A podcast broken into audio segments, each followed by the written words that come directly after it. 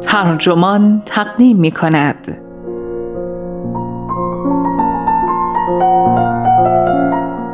آیا در تربیت کودکانتان راه و رسم پدر و مادرتان را پیش می گیرید؟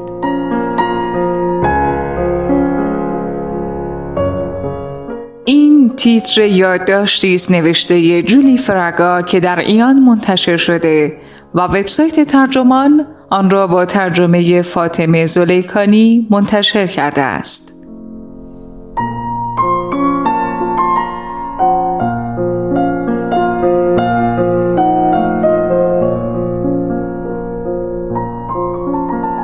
فقط رنگ چشم یا شکل دماغ ما نیست که از پدر و مادرمان به ما می‌رسد. در واقع عقاید، رفتارها و نوع مواجهه آنها با ما تأثیری بسیار عمیق بر شخصیت ما می‌گذارد. تأثیری که خودش را در دوستی ها و عاشقی های من و در تربیت کودکانمان نشان می دهد. روانشناسان مدت هاست که درباره تجربه کودک از والدینش تحقیق می کنند. آنها می‌گویند سبک دلبستگی ما به آنها می تواند پیش بینی کند که خودمان چگونه والدینی خواهیم شد. اما آیا اگر پدر و مادری بی توجه یا بی عاطفه داشتیم لزوما خودمان هم چنین خواهیم شد؟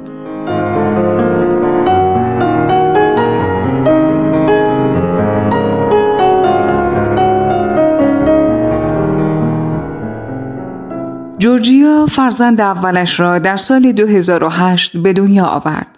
پس از دست و پنجه نرم کردن با مسائل مربوط به باروری او و همسرش سر از پا نمی شناختند که سرانجام پدر و مادر شدند. اما در نخستین هفته های پس از زایمان استرابی شدید بر شادی مادرانه جورجیا غلبه کرد.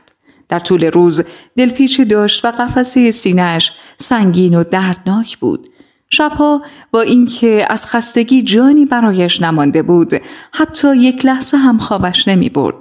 بدتر که نگرانی و افکار ترسناک درباره سلامت نوزاد به ذهنش هجوم می آوردند و لحظه ای رهایش نمی کردند.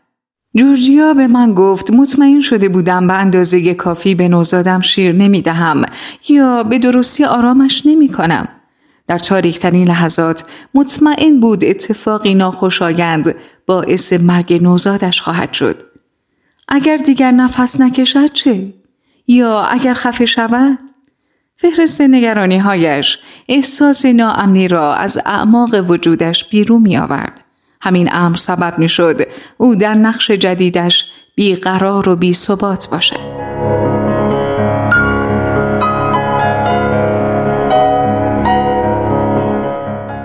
دوستان جورجیا حمایتش می کردند و به او دلگرمی می دادند. یکی می گفت تا بچم شش ماهی شد مدام نگران بودم. دیگری می گفت این اولین بچه توست. بزرگتر که بشود اوضاع رو به راه می شود.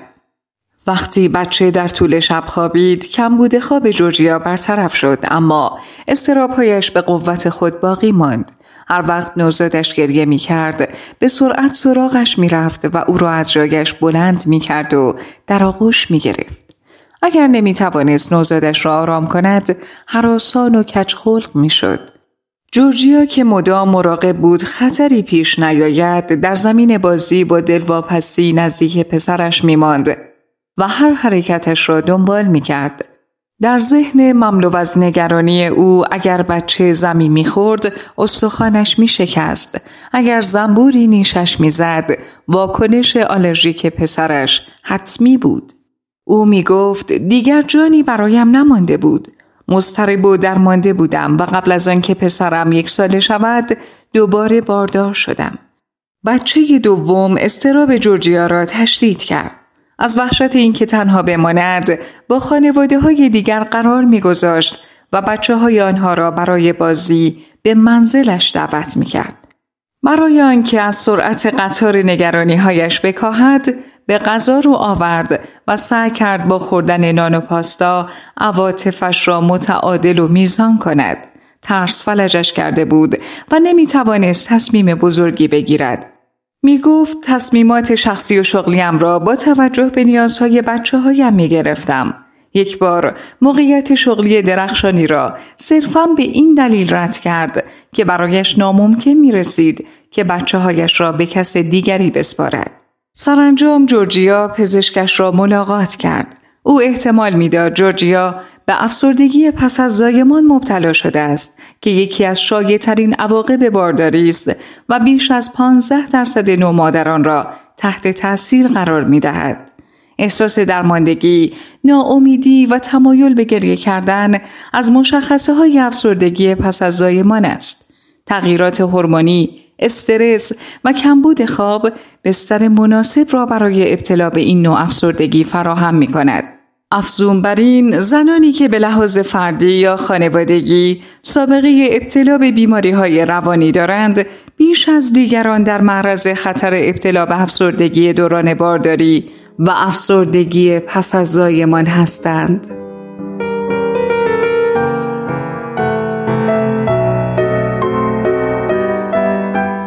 جورجیا به توصیه پزشکش به ملاقات روان درمانگر رفت.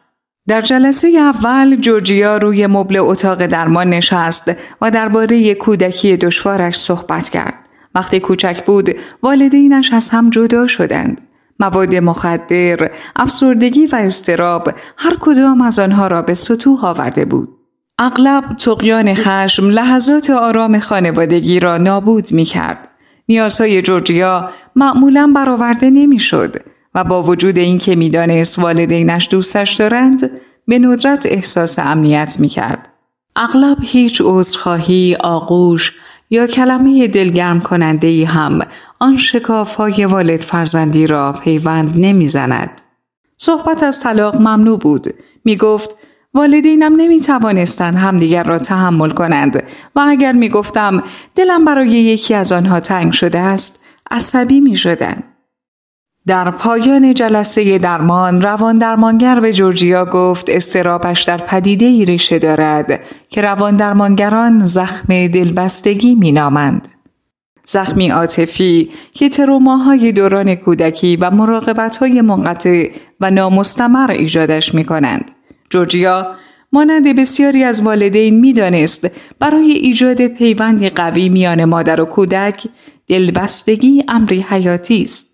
متخصصان مراقبت از کودکان توصیه می کردند اگر بچه گریه کرد بلندش کنید و در آغوشش بگیرید. این کار دلبستگی سالم را تقویت می کند.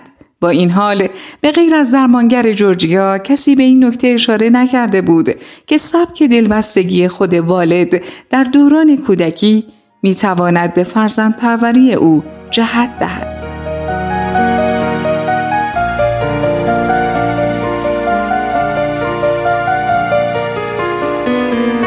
پزشک و روانکاوی به نام جان بالبی نخستین کسی بود که تحقیقاتی درباره نظریه دلبستگی انجام داد. وی تحقیقات خود را در سال 1928 با کودکان مسترب در مدرسه ای در انگلستان آغاز کرد. وی در این مدرسه یک نوجوان بدون مادر و یک کودک وابسته و مسترب را درمان کرد. این تعاملات بالبی را به موضوع جدایی از مادر و تاثیر طولانی مدت این جدایی بر سلامت روان فرد علاقه مند کرد. بالبی در طول دوران کاریش با کودکان یتیم کار کرد و در سال 1958 نخستین مقالش را درباره نظریه دلبستگی منتشر نمود. از نظر بالبی نقش والدان است که محیطی امن برای کودک فراهم آورد. نبود چنین تربیتی توانایی کودک را برای اعتماد به دیگران و برقراری رابطه صمیمانه دچار مشکل می کند و در موقعیت های وخیم می تواند به بیماری روانی منجر شود. پژوهشگر و روانشناسی به نام ماری اینزورس از بالبی تاثیر گرفت و به مطالعه الگوی روابط مادران و کودکانشان ادامه داد. در دهه 1960 او آزمایشی طراحی کرد که آن را موقعیت ناآشنا نامید.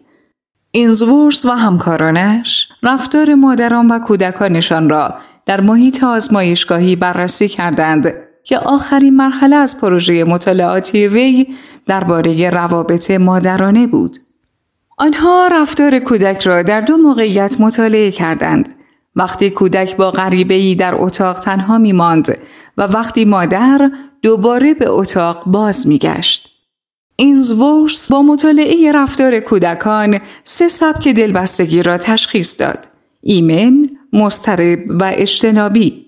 خروج مادر از اتاق به همراه غریبه کودکانی را که سبک دلبستگی ایمن داشتند پریشان و ناراحت می کرد. اما این کودکان با بازگشت مادر به اتاق خوشحال می شدند. از سوی دیگر کودکانی با سبک دلبستگی استرابی از غیبت مادرانشان مسترب می شدند و غریبه نمی توانست آنها را آرام کند. این کودکان وقتی مادر یا دیگر مراقبانشان به اتاق باز می گشتند خودشان را به آنها می چسباندند. اما به سختی آرام می گرفتند. غیبت مادر کودکانی را که سبک دلبستگی اجتنابی داشتند تحت تاثیر قرار نمی‌داد. این کودکان به بازگشت مادر هم توجهی نشان نمی‌دادند. تحقیقات اولیه در باب دلبستگی نشان می دهد پیوند مادر کودک به طرح اولیه تبدیل می شود و الگوی روابط فرد در آینده بر این اساس شکل می گیرد. روانشناس بالینی رابرت کارن در کتاب دلبسته شدن 1994 می نویسد سایه والدینمان مانند سرنوشت همواره همراه ماست و مشخص می کند آیا می توانیم در بزرگسالی به درستی عشق دریافت کنیم یا خیر؟ به اعتقاد متخصصان حوزه دلبستگی سرنخهایی که پیوند مادر کودک با خود به همراه دارد نشان می دهد چگونه به افرادی تبدیل می شویم که هستیم. درست همان گونه که رنگ چشم، رنگ مو و حس شوخ طبعی را از والدینمان به ارث می‌بریم، سبک دلبستگی را نیز از آنها به ارث می‌بریم. هر یک از این سبک ها اغلب بی آنکه بدانیم بر عاشق شدنمان، دوست شدنمان و فرزند پروریمان تأثیر می‌گذارد. مری مین روانشناس بالینی و پژوهشگر حوزه دلبستگی معتقد است آنچه والدین از تجربه های دوران کودکی خودشان به یاد دارند اغلب ماهیت سبک دلبستگی فرزندانشان را پیشگویی می کند. مین و همکارانش در دهه 1980 با استفاده از آنچه مصاحبه دلبستگی در بزرگسالی مینامیدند از والدین سوالاتی پرسیدند و از آنها خواستند نخستین خاطرات دوران کودکیشان را به یاد بیاورند. پژوهشگران دریافتند سبک دلبستگی فرزندان کاملا شبیه سبک دلبستگی والدینشان بود.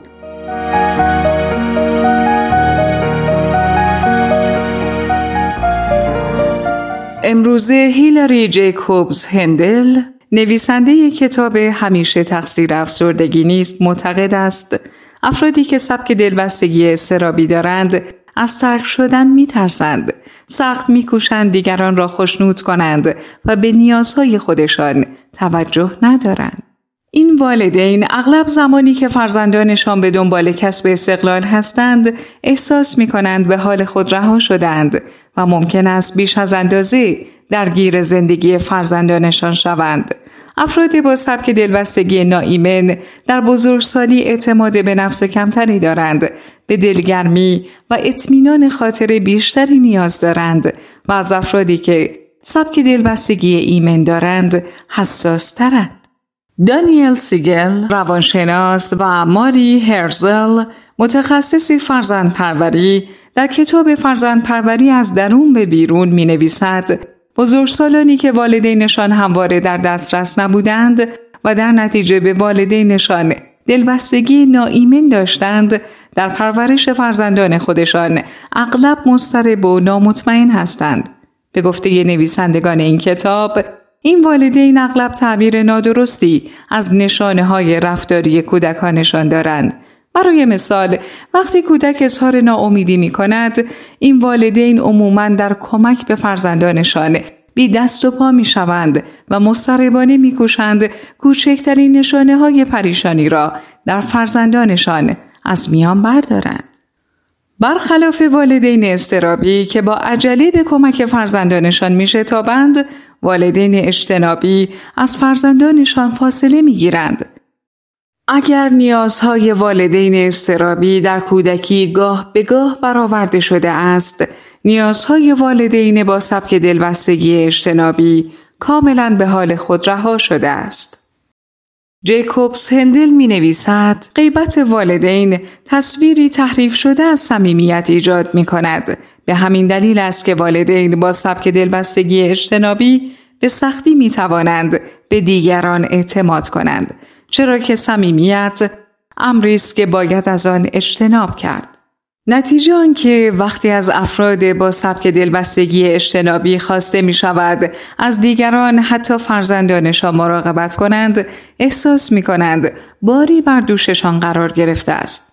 در سال 2006 ژورنال بولتن شخصیت و روانشناسی اجتماعی پژوهشی منتشر کرد که در آن پژوهشگران 106 زوج را با توجه به تجربه فرزند پروریشان بررسی کردند. شرکت کنندگان به پرسشنامه سنجش افسردگی دوران بارداری و افسردگی پس از زایمان پاسخ دادند. این پرسشنامه سبک دلبستگی، استراب و استرس شرکت کنندگان را می سنجید.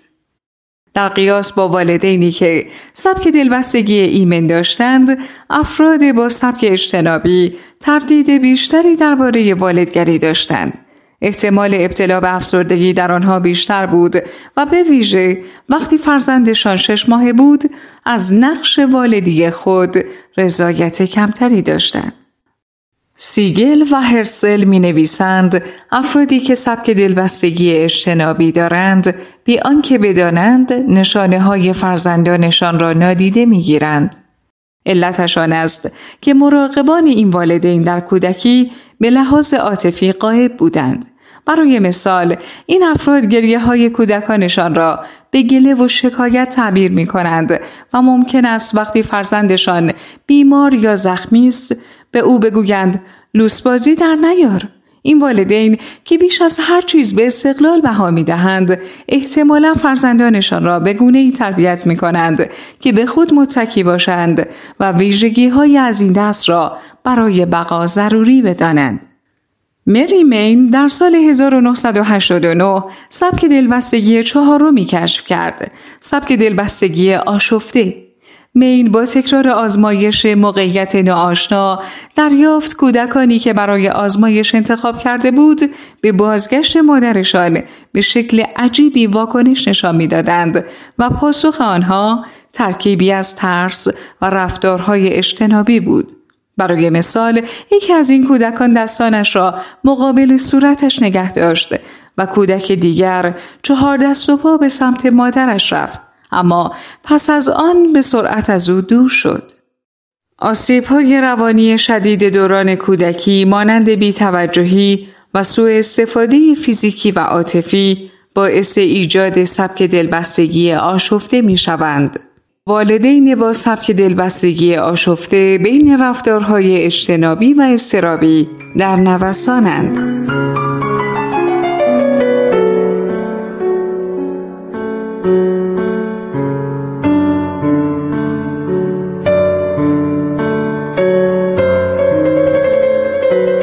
به گفته سیگل و هرسل چنین والدینی ممکن است با دیدن شادی و هیجان فرزندانشان براشفته شوند و احتمال دارد گریه های کودکانشان را نادیده بگیرند.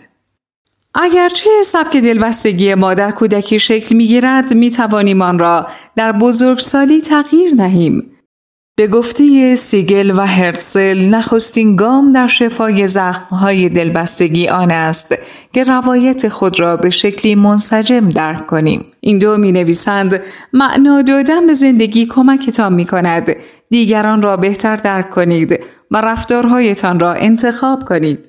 روانکاوی به نام جیل سالبرگ می گوید تاثیر آسیب روانی از آنجا ایجاد می شود که والدین حاضر و قایبند گاه نزدیکند و گاه دور از دسترس. این الگو به فرزندان هم منتقل می شود.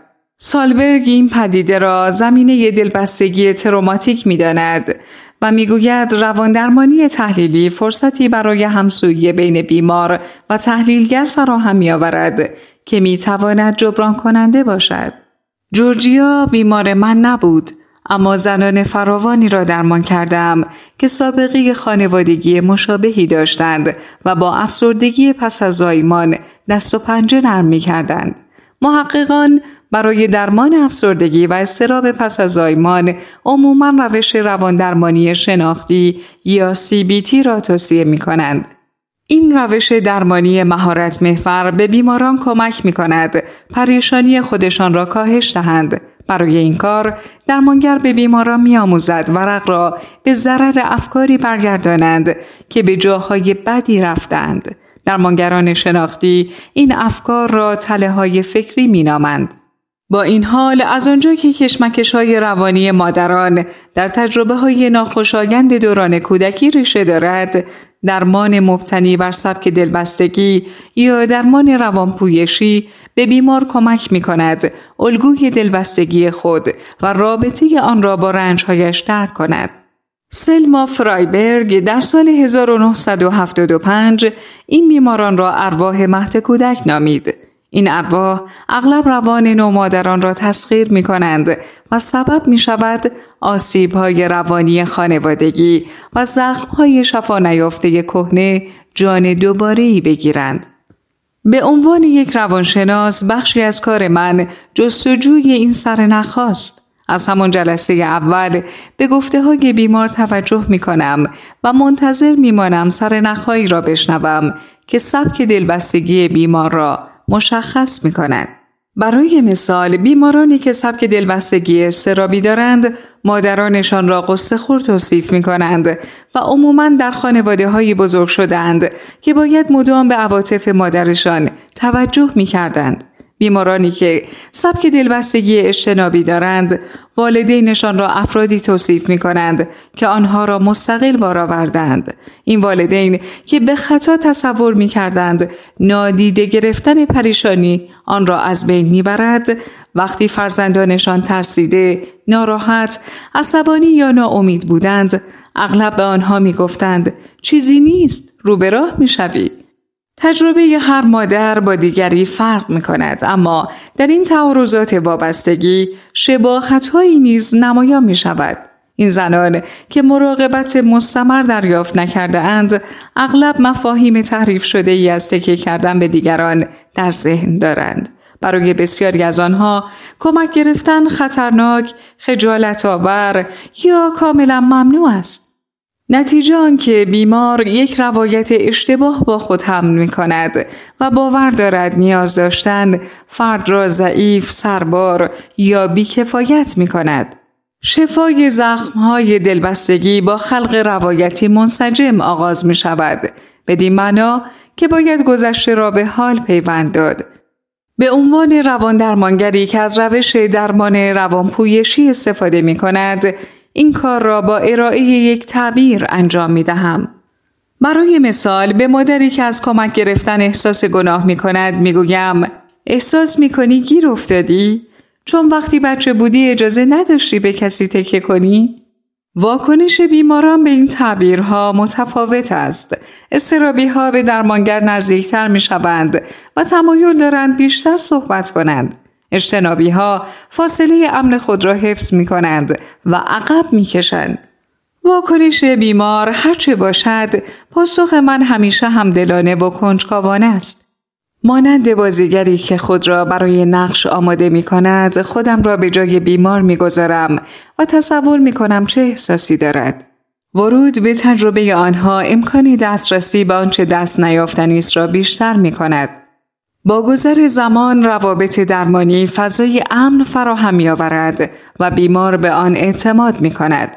بیماران با تکیه بر این امنیت و با حمایت درمانگر می توانند به آسیب های دوران کودکی و دلبستگی ناسالم خودشان نظم دهند.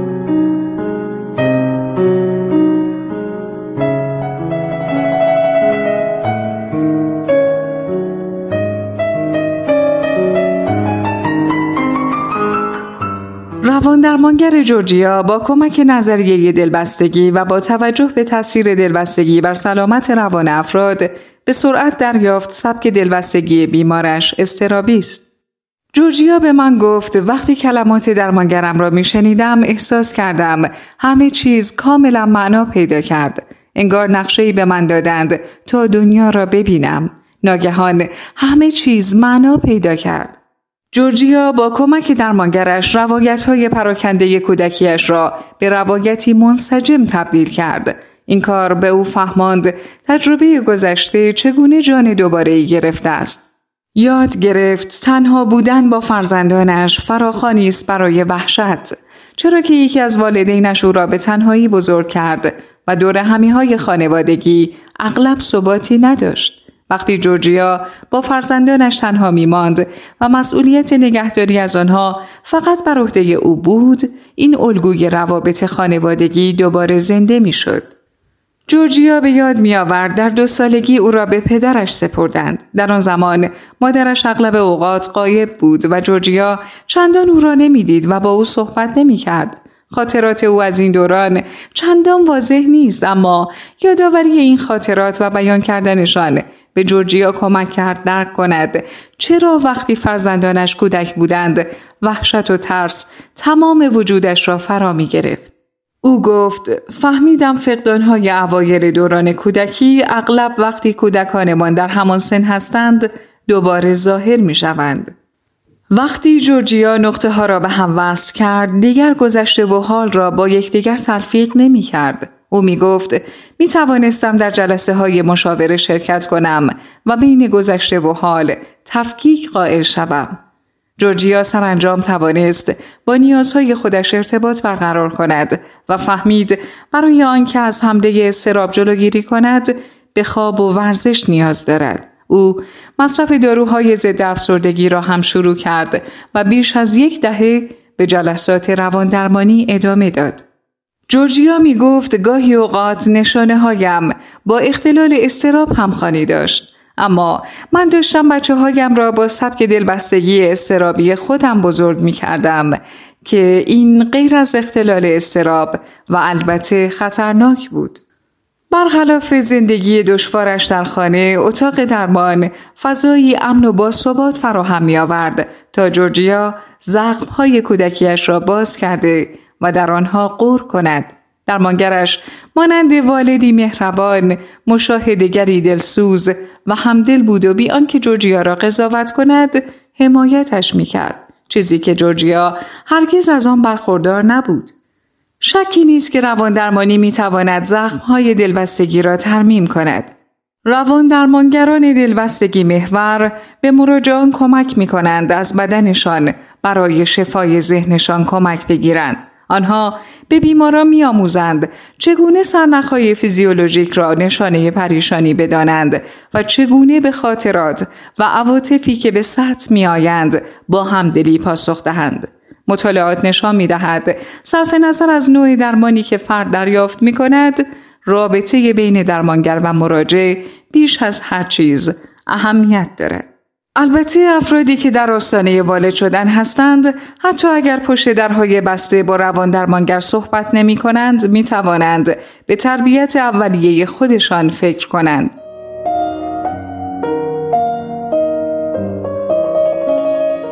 سیگل و هرتزل در کتاب فرزند پروری از درون به بیرون سوالاتی را برای تعمل درباره خودمان فراهم کردند.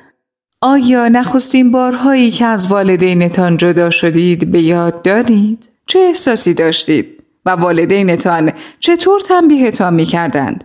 این روش چه تأثیری بر کودکیتان داشت؟ به گفته سیگل و هرزل پاسخ به چنین سوالاتی ذهنتان را از حسار گذشته رها می کند و آزادتان می کند تا خودتان را بهتر درک کنید.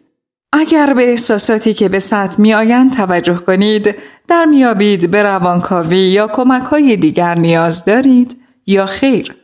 برای مثال اگر به خاطر آوردن خاطره ای از دوران کودکی قفسه سینهتان را تنگ و فشرده کند و شکمتان به هم بپیچد و تمایل داشته باشید از این احساس فرار کنید نشان می دهد امری دردناک در وجود شما به توجه و پرستاری نیاز دارد. از سوی دیگر ناتوانی در به یاد آوردن خاطرات کودکی هم نشانه درخور توجهی است.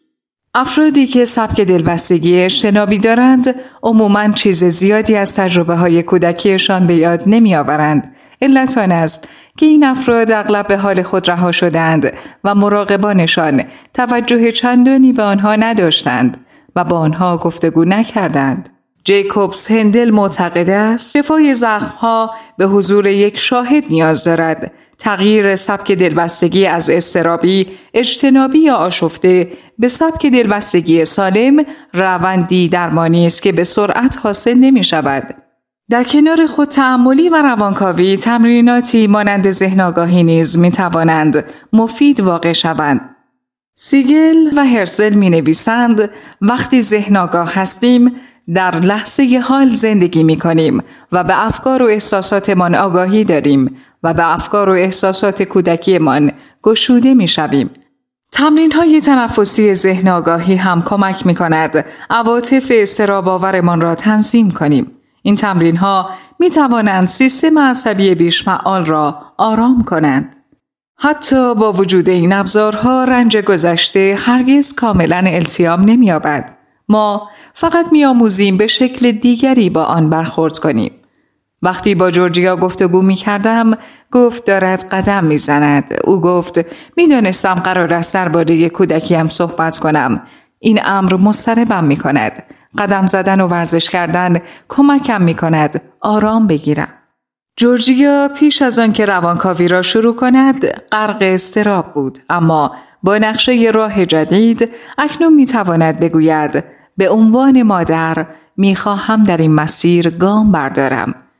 گذشته او همواره بخشی از روایت او باقی خواهد ماند اما دیگر خاطرات رنجاور او را در کام خود فرو نمی‌برند چون او یاد گرفته است چگونه اشباه را کنترل کند.